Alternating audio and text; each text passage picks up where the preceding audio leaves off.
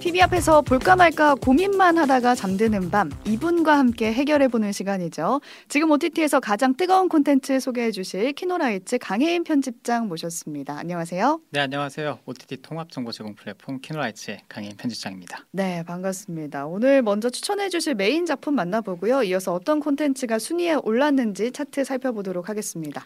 오늘 가져온 메인 작품 어떤 건지 저는 미리 알거든요. 네, 정말 궁금했어요, 이 작품. 많이들 예상을 하셨을 것 같고 음. 이미 키노라이츠 11월 2주차 통합 랭킹 1위에 오르면서 오. 이미 많은 분이 봤던 아주 유명한 작품입니다. 네. 바로 정신병동에도 아침이 와요 라는 작품이고요. 음. 넷플릭스 오리지널 시리즈 그리고 박보영 씨의 복귀작 으로 굉장히 기대를 모았던 작품입니다. 네, 그러니까 랭킹 1위에 들 만큼 화제를 모으고 있는 드라마인데 정신병동에도 아침이 와요. 여기서 정신병동이 들어갔잖아요. 네, 그 제목에서 소재를 알 수 있는 게 아 이게 정신병동 정신질환 환자들을 다루는 그런 드라마구나. 네, 해서 약간 어두울 수도 있겠다. 아 맞아요. 라는 생각이 들었는데 그 화면이나 포스터를 봤을 땐 굉장히 밝고 환해요. 네, 이게 원 스토리인지. 네. 원작을 보면은 사실 웹툰이 있거든요. 음. 웹툰을 보면은 좀 동물로 의인화시킨 캐릭터들이 나오는데 아. 꽤 귀엽게 묘사가 되어 있어요. 그래서 원작을 아시는 분들이었다면은 이런 톤을 예상하셨을 것 같고요. 음, 이게 12부작 드라마인데 사실 설명드릴 스토리 라인은 굉장히 심플합니다. 네. 내과 3년차 간호사인 정다은이 정신건강의학과로 출근하게 되면서 겪는 이야기를 담고 있어요. 정다은이 박보영 씨가 연기하는 역할인가요? 네 맞습니다. 그래서 이야기는 크게 두 가지 어, 트랙으로 나눠지는데 정신건강의학과라는 낯선 환경에 적응하는 음. 그래서 많은 시행착오 끝에 한 사람 목을 온전히 하게 되는 간호사로 성장하는 음. 정다은의 이야기가 있고요. 두 번째 트랙은 그녀가 만나게 되는 다양한 정신질환을 알, 앓고 있는 인물들의 이야기를 볼 수 있어요. 음. 그래서 그 사람들이 사회에서 왜 그리고 어떻게 마음의 병을 얻었고 이렇게 오게 되었는지 그리고 어떻게 마음의 병을 치유하는지를 볼 수 있는 작품이라고 할 수 있습니다. 네, 기대가 되는데 박보영 배우의 작품은 언제나 믿고 본다 하시는 분들 많잖아요. 그러니까 올해 개봉한 영화 중에서는 콘크리트 유토피아 그게 기억에 나는 게 거기서도 간호사 역을 맡았거든요.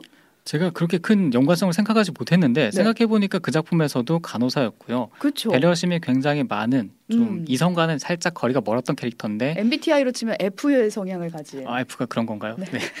아무튼 이 작품에서도 남에 대한 배려가 너무나 많고 착한 사람으로 등장을 해서 음. 오히려 그런 점 때문에 사람을 조금 곤란하게 만드는 그렇죠. 그런 면에서는 콘크리트 유토피아와 조금 교집합이 있지 않나 생각을 합니다. 아, 이 작품에서도 3년차 간호사 정다은 역할을 맡고 있는데 여기서도 약간 비슷한 캐릭터인가요? 여기서도 비슷한 점이 많이 나와요. 음. 일단 3년 차라고 하면 사실 사회생활에 어느 정도는 좀 익숙한 역할인데 지금 본인이 전혀 익숙하지 않았던 정신건강의학과로 오게 되거든요. 거기서 또 다양한 실수를 하게 돼요. 근데 여기서 오는 실수들이 아까 말씀하셨던 것처럼 굉장히 착한 성격에서 오는 거거든요. 음. 본인이 배려라고 생각하는 것들, 그리고 본인이 옳다고 생각하는 것들 이런 걸 하는데 오히려 해가 되는 거죠. 그렇죠. 그러니까 황자를 업무적으로 대하지 못하는 거예요. 아, 그런 점에서 오는 다양한 시행착오들이 있고요. 어떻게 보면은 이 3년 차지만 이 병원 내에서 조금은 이방인 같은 포지션에 음. 서 있거든요. 이게 여러 가지 효과가 있었는데 우선은 저희도 정신질환에 관해서 잘 모르잖아요. 그렇죠. 그래서 저희와 시선이 좀 동기화되는 좀더 음. 이입할 수 있어요. 아, 저 상황은 저렇구나. 아, 저들은 저렇구나. 그리고 우리가 생각했던 게 조금 부정당하기도 합니다. 그런 시선을 대변하는 역할이었고요. 또 하나는 아까 말씀드렸던 우리가 너무나도 배려라고 생각되는 인물들이 오히려 정신질환을 앓고 있는 분들에겐 좀 위험한 트리거가 될수 음. 있다는 점을 보여주거든요. 그런 점을 조명했다는 점에서 이런 포지션이 굉장히 유효하지 않았나 생각을 합니다. 네, 그러니까 사회초년생인 정간호사가 일하는 곳이 하필 이제 정신병동이었다. 네. 이거 자체가 정말 우여곡절이 많겠다라는 그 설정이다라는 생각이 드는데 흔히들 정신병동이라고 하면은 아, 뭐 언덕 위에 하얀 집 떠올리시거나 아, 되게 오래된 문구인데 그쵸, 알고 네. 계시네요. 공포스러운 작품들이 떠오르거나 그럴 수 있잖아요. 네. 네. 소재에 대한 선입견 자체가 약간 있는 것 같거든요. 근데 이 드라마에서는 정신질환을 어떻게 다뤘는가 그게 궁금하더라고요. 우선은 방금 말씀해 주신 것처럼 정신건강의학과가 아니라 저희는 일단 정신과로 주로 혼용되는 단어들이 있죠. 그쵸. 거기서 오는 어떤 편견들이 있어요. 정신건강의학과에 가는 분들, 진료를 받으러 가는 분들이나 정신질환을 앓는 분들에게 가지게 되는 어떤 사회적인 선입견이 있거든요. 음. 그런 장벽을 부수는데 큰 역할을 하는 게 이 드라마이지 않을까 오. 생각을 했어요. 우선은 환자를 결코 특이한 사람으로 묘사를 하지가 않아요. 이 드라마에서 묘사하고 있는 다양한 정신 질환을 보면은 강박, 양극성 장애, 사회 불안 장애, 망상, 해리, 공황 장애, 조현병, 우울증 등이 있는데 음. 사실 이게 좀 낯설긴 하지만 지금 다양한 사회면 그리고 어쩌면 우리 주변에서도 쉽지 않게 볼 수 있는 것들이거든요. 음. 이들을 그래서 특이한 사람, 이들의 문제로 생긴 병이라고 말하지 않고요. 다만 조금 혹독한 환경을 만난 다 아. 조금은 운이 없었던 사람으로 묘사를 해요. 예, 예를 들면은 집착이 강한 부모님 밑에서 과보호로 자랐던 자녀, 혹은 폭언을 일삼고 폭행을 일삼는 상사 밑에서 생활했던 회사원, 아유. 자녀에 대한 애정으로 오히려 나에 대한 삶을 잃어갔던 부모님, 음. 그리고 보이스 피싱 탓에 내 모든 것을 잃은 취준생, 또 끝, 끝으로는 사랑하는 사람을 죽음을 옆에서 볼 수밖에 없었던 또 비운의 사람이 있거든요. 음. 이 드라마에서는 사람들이 이상한 게 아니라 다만 정말 불운한 환경과 상황 그리고 나쁜 사람이 있었을 뿐이다라고 말함으로써 우리가 평소에 마음의 상처가 쌓여가잖아요. 네. 그런 상처가 결국 쌓이고 쌓여서 극단적으로 발현되는 게 정신질환이다. 정신질환이다. 라고 말하는 게 있었는데 여러 가지 의미에서 그런 정신질환을 앓는 분들을 좀 타자화하지 않고 음. 언제나 우리도 심지어 나도 저런 입장이 될 수 있다. 될 수 있다 그런 언제든지. 그런 트리거라는 상황 우리도 운, 운 없게 만나게 된다면 음. 그런 부분이 너무나 독특했고 그런 시선이 따뜻해서 꼭 오늘 말씀을 드리고 싶었어요. 네. 근데 요즘에 생각해 보면은 회사에서 정신과랑 이제 제휴를 맺어서 네네. 진료비를 지원해주기도 한단 말이에요. 그만큼 이제 많은 사람들이 찾는 곳이 그 병원이라는 건데 그런 의미에서 이 드라마 자체가 정신병동에 대한 심리적 문턱을 좀 낮추고 있다 이렇게 봐도 될까요? 정말 우리 일상 그리고 나의 일상과 좀 닿아 있다고 생각했던 부분이 그 의사들이 정신 질환에 대해서 하나씩 하나씩 설명해 가는 음. 과정이 있어요. 근데 그걸 듣다 보면은 어 저거 나도 경험하거나 느껴본 감정들인데 내가 병원에 직접 가진 않았지만 네네, 나도 그런- 느껴봤는데 이런 생각. 그런 생각을 하게 되면서 나중에 결국 저도 그런 생각을 하게 되더라고요. 아 그때 나도 아팠구나. 음. 나도 굉장히 힘들었구나. 그런 걸 인정하게 된다는 점에서 좀 특별했던 것 같고요. 나중에 환자에게 건네는 대사 하나하나가 지금의 힘든 나에게 혹은 과거에 힘들었을 나에게 하는 대사 같아서 오. 지금 약간 목이 메인 것 같은데 울컥하는 순간들이 있었어요. 오 보면서 그래서 보면은 정말 우리 모두가 사실 치열하게 살고 있다고 생각을 해요. 그 네. 과정에서 잊혀져 가는 게 우리의 삶이라고 생각을 하고요.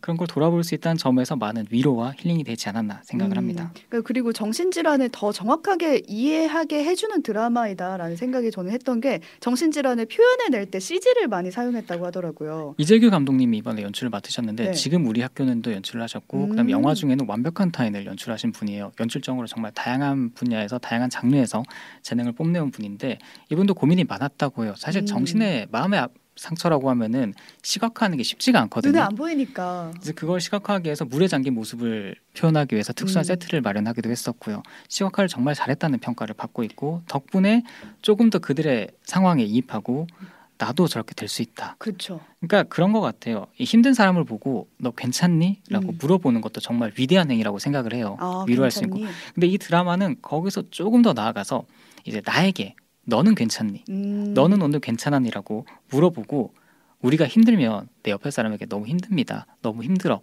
이렇게 말해도 된다는 걸 보여주고 있는 드라마 같아서 너무너무 많은 감동을 받았던 드라마입니다. 네, 송송빠님이 저도 선입견을 갖고 봤는데 산산이 깨져버렸다. 누구나 네. 아플 수 있다는 교훈에 마음이 많이 와닿았다라는 문자도 보내주셨네요. 그러니까 넷플릭스에서 보실 수 있는 드라마 정신병동에도 아침이 와요 관람 포인트를 짚어봤는데 아직도 볼까 말까 고민을 하신다면 딱 나눠서 추천을 해주실까요? 힘든 일로 상처를 받거나 과거에 그런 경험이 있고 거기서 많이 허우적된 경험이 있는 분들께는 이 음. 드라마가 정말 큰 위로가 될 거예요. 어. 그리고 지금 나의 상황을 조금은 헤쳐나갈 수 있는 힘을 주기도 할 것 같아서 그런 분들에게 추천을 드리고 싶고요. 음. 이게 또 추천 못 드리는 분들은 그 드라마를 보면서 상황을 보면서 너무 이입하게 되는 분들이 있어요. 그분들은 아마도 이 작품을 보면서 너무 가슴 아프지 않을까. 아 오히려 너무 울게 된다거나 네. 그런 분들께는 조금 피하는 것도 괜찮지 않을까라는 음. 조심스럽게 말씀을 드리고 싶었습니다. 네. 그리고 또 자극적인 거 좋아하시는 분들은 안 맞을 수도 있겠어요. 피가 낭자하거나 이런 거 좋아하시는 분들. 제가 여기 와서 사실 추천했던 대부분의 작품이 그런 작품이라서 요즘 그런 게 많아요. 네 그래서 좀 특별한 위치에 있는 작품이고 네. 그렇다고 생각을 합니다. 네. 그럼 메인 작품에 이어서 이번 주 콘텐츠 순위도 한번 살펴보고 가겠습니다. 오늘 기준으로 한 통합 차트 지금 띄워드리고 있는데요. 유튜브 오뜨밀 채널 혹은 레인보우 앱에 들어오시면 보실 수 있습니다. 1위가 고려 거란 전쟁 1위 했고요. 네 뭐 3위에 비공식 작전도 있고 눈에 네. 띄는 작품이 있으신가요? 고려 거란 전쟁 이따가 얘기를 하겠지만 전 음. 저 작품이 저기 있을 거라는 생각을 조금도 하지 못했습니다. 아 진짜요? 그만큼 대중이 가지고 있는 사, 사극에 대한 갈증과 음. 지금 정치 상황이 굉장히 혼란스럽구나 그런 것도 볼 수가 있던 재밌는 지표라고 저는 보여집니다. 네, 1위 작품 그리고 지금 5위에 무인도의 디바 올라와 있거든요. 이 얘기도 좀 해보고 싶었어요. 이거 진짜 실제로 제가 볼까 말까 고민하는 작품이에요. 제가 이미 이전 나왔을 때 이 작품 얘기할 거다라고 네. 말씀드렸거든요. 그래서 오늘 당연히 전 얘기할 거라고 생각을 하고 왔던 작품입니다. 음. 아마 제가 최근에 말했던 작품 중에 가장 청량한 좀 코, 코믹하고 유머러스한 그런 작품이지 않을까라고 생각이 돼요. 네, 어떤 얘기 담고 있는지 잠깐 설명을 해주실까요? 가수의 꿈을 앓고 있던 소녀 모카라는 인물이 있는데 이 인물이 꿈을 이루러 가는 과정에서 사고로 무인도에 갇히게 됩니다. 네. 그리고 15년이란 세월 뒤에 구조되면서 일어나는 이야기예요. 어, 이거 비슷한 영화 같은 거 있지 않나요? 캐스터웨이 말씀하시는 것 같은데 그 약간 그런 부분도 나오긴 하지만 음. 사실 그것과 결은 전혀 다르고요. 아, 꿈과? 재능이 굉장히 많았던 소녀인데 이 소녀에게 몇 가지 걸림돌이 있어요. 음. 지금 그 무인도에 갇히게 된다고 그랬는데 이 소녀가 섬에 살기 때문에 네. 교통이 좀 불편해요. 음. 그런 제약이 하나 있었고 사실 이것보다 더 중요한 제약은 가정 학대, 가정 폭력에 시달리는 아 이였다는 거예요.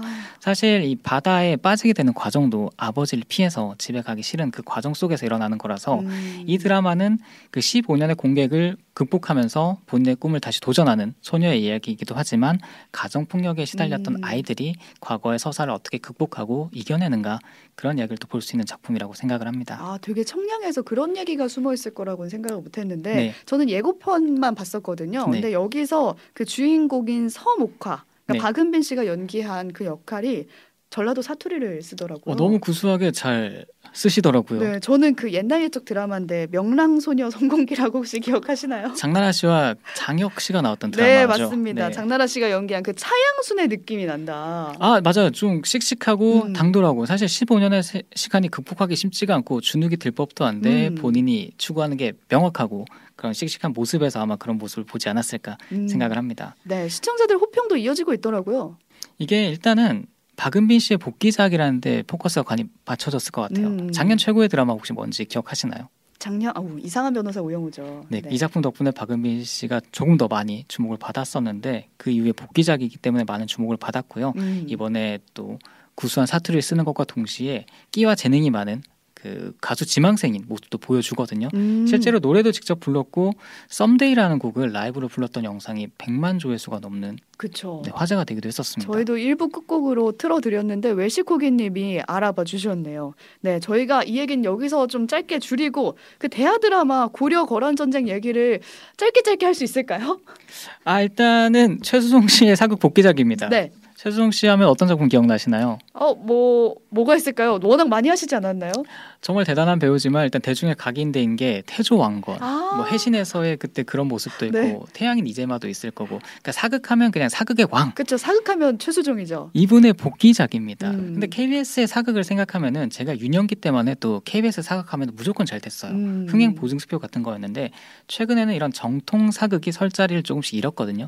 뭐 작품이 못났다가 아니라 대중의 관심 자체가 좀 퓨전 사극으로 옮겨간 측면이 있었어요. 돈도 많이 들고요. 네, 그래서 이번에 작품이 얼마나 주목받을 수 있을까 했는데 2회 만에 시청률이 6.8%인가? 지금 지상파에서 이 정도 시청률이 나오기가 쉽지가 않거든요. 네. 이 정도로 지금 대중이 잘 만든 드라마 혹은 음. 최수종 씨의 사극에 목말라 있던 게 아닌가라는 생각을 할 수가 있었어요. 네, 넷플릭스에서 지금 1위를 차지했고 반응들 보니까 2회밖에 안 됐잖아요. 네. 벌써 차기작을 다들 댓글로 써놓으셨더라고요. 차기작을. 뭐 고려 몽골 전쟁, 고려 여진 전쟁도 기대한다. 네. KBS가 이번 사극 드라마 대박을 칠 수 있을지도 주목이 네. 됩니다. 일단 메인 플롯을 보면은 고려 현종과 강감찬의 이야기라고 음. 나와 있는데 네. 지금 볼 수 있는 거는 그 정권이 변화하는 상황을 보여주고 음. 있거든요. 그래서 내년에 굉장히 중요한 국가 행사가 하나 있잖아요. 선거가 하나 있죠. 아, 네, 네, 네. 원래 사극은 현실을 반영하는 거울이라고 하고 특히 선거가 앞두고 있을 때 많은 이슈가 있다고 해요. 과연 대중들이 이 작품을 통해서 어떤 원하는 정치 이상향을 볼지 전 음. 사실 그 부분도 굉장히 궁금합니다. 네, 주목해서 보시면 되겠고요. 오늘 여기서 인사 나누겠습니다. 키노라이츠 강혜인 편집장과 함께했습니다. 고맙습니다.